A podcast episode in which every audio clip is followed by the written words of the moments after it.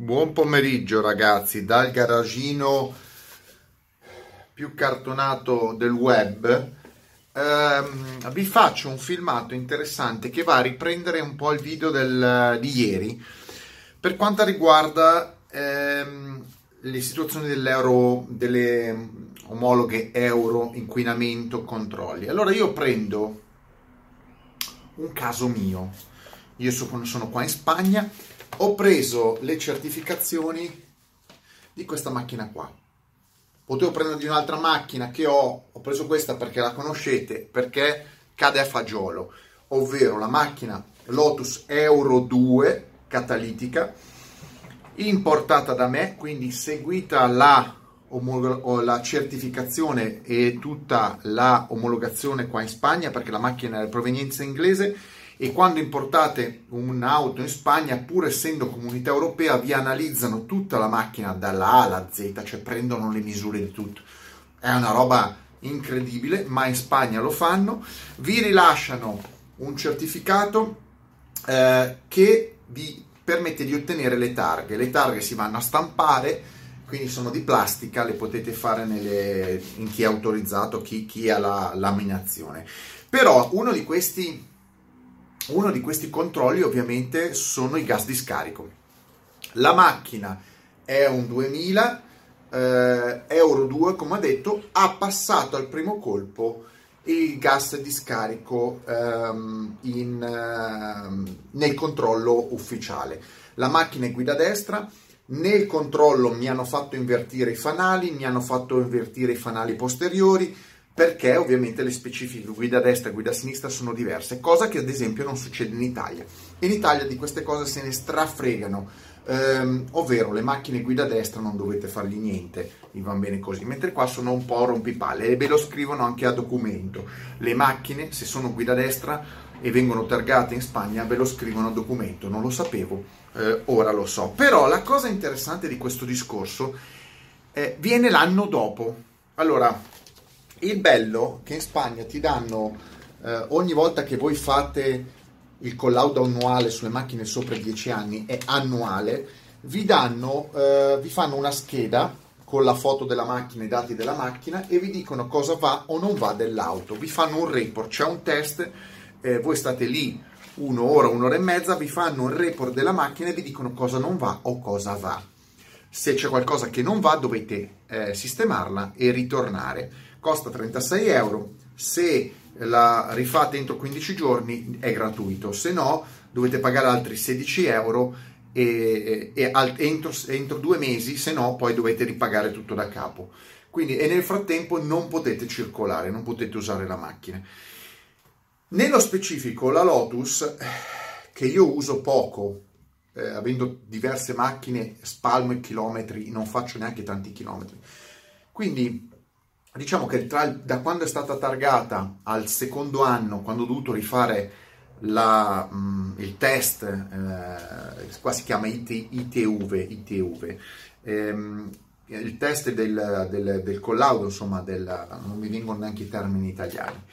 Eh, è passato un anno ovviamente e in quell'anno io l'ho usata poco, però quando io sono andato a rifare quel test lì ero sicuro che lo avrebbe passato il test perché la macchina è esattamente come era l'anno precedente, invece mi hanno bocciato. Mi hanno bocciato e mi hanno ovviamente lasciato io qua tutti i report.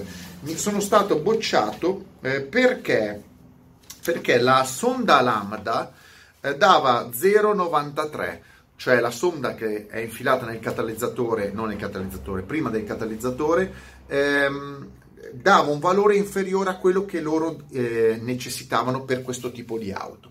Cioè, la sonda lambda deve lavorare tra 0,97 e 1.03 e invece la lavorava a 0,93. Difatti, il CO è uscito nettamente superiore ai valori, cioè questa macchina doveva avere un CO di 1 1, essendo un euro 2, 1, e invece aveva 2.10. Sono tutte cose che eh, non so se, se si vedono, eh, che vengono rilasciate. Quindi uno sistema e viene detto guarda la macchina non può circolare finché non sistemi l'inquinamento.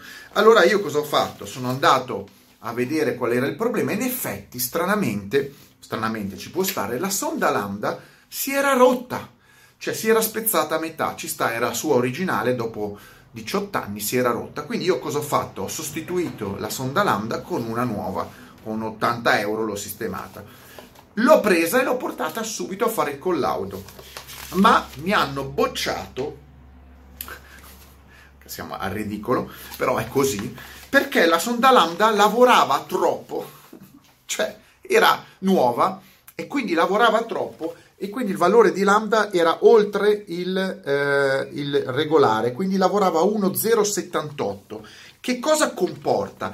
Che il CO, il CO mi è crollato a 0.04, ovvero sono rientrato nel CO, però loro dicono sì, ma la tua sonda lambda lavora troppo, potrebbe ingannare il CO e di conseguenza non è un valore attendibile. Se la sonda lambda non lavora bene, dentro i parametri che noi necessitiamo, il CO non te lo possiamo validare. La tua macchina adesso non inquina perché 0.04 quando dovrei stare dentro 0.1 è 0, però non te lo possiamo validare. Cosa devi fare? Eh, cosa devi fare? La sonda lambda è nuova, prendo la mia macchina e vado a tirarla un po' in autostrada, la scaldo e la faccio lavorare, perché era veramente nuova.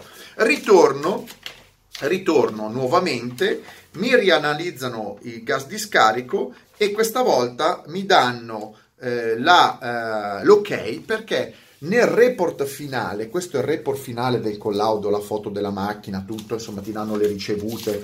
Questa cosa è bella perché te la puoi tenere e dà valore alla macchina, dà storia alla, alla macchina, ti segnano i chilometri, segnano tutto qua, quindi non puoi, cioè se ti segnano i chilometri eh, non puoi l'anno dopo tirarli giù perché eh, te li vedono insomma.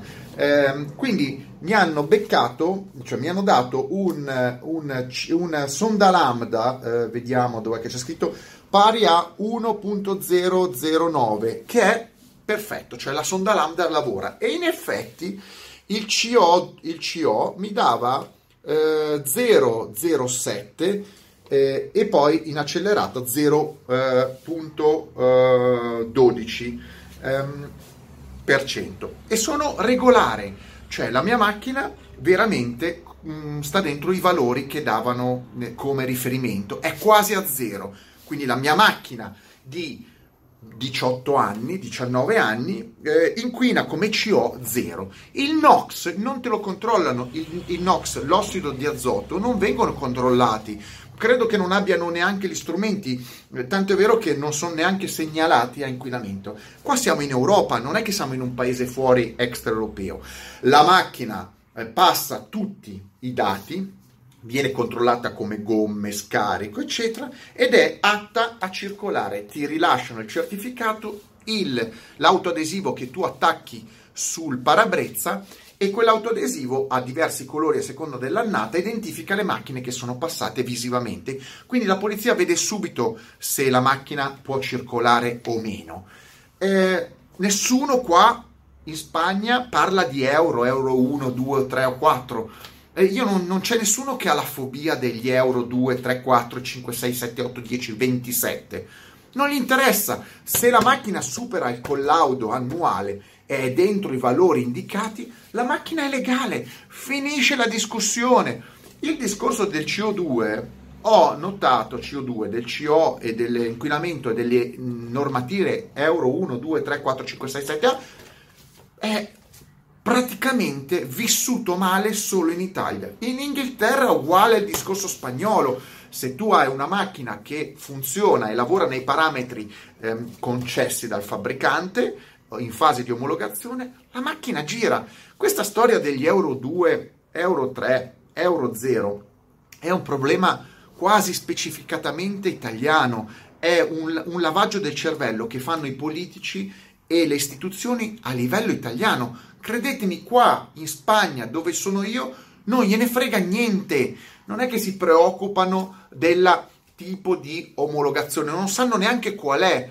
Anzi, quando ti parlano di omologazione, non ti parlano se la macchina è Euro 2, Euro 3, ti parlano proprio del codice omologativo che loro inseriscono dentro il computer e ti viene fuori. Ah, la Lotus ha questi parametri se questa macchina qua sta dentro questi parametri omologativi, la macchina circola, è legale. Se non sta, è tuo compito portarla dentro i parametri. Una volta che la macchina è riportata dentro i tuoi parametri, a noi non interessa, a loro non interessa, a loro non ti dicono è un problema di lambda, è un problema di catalizzatore, è un problema di altre cose.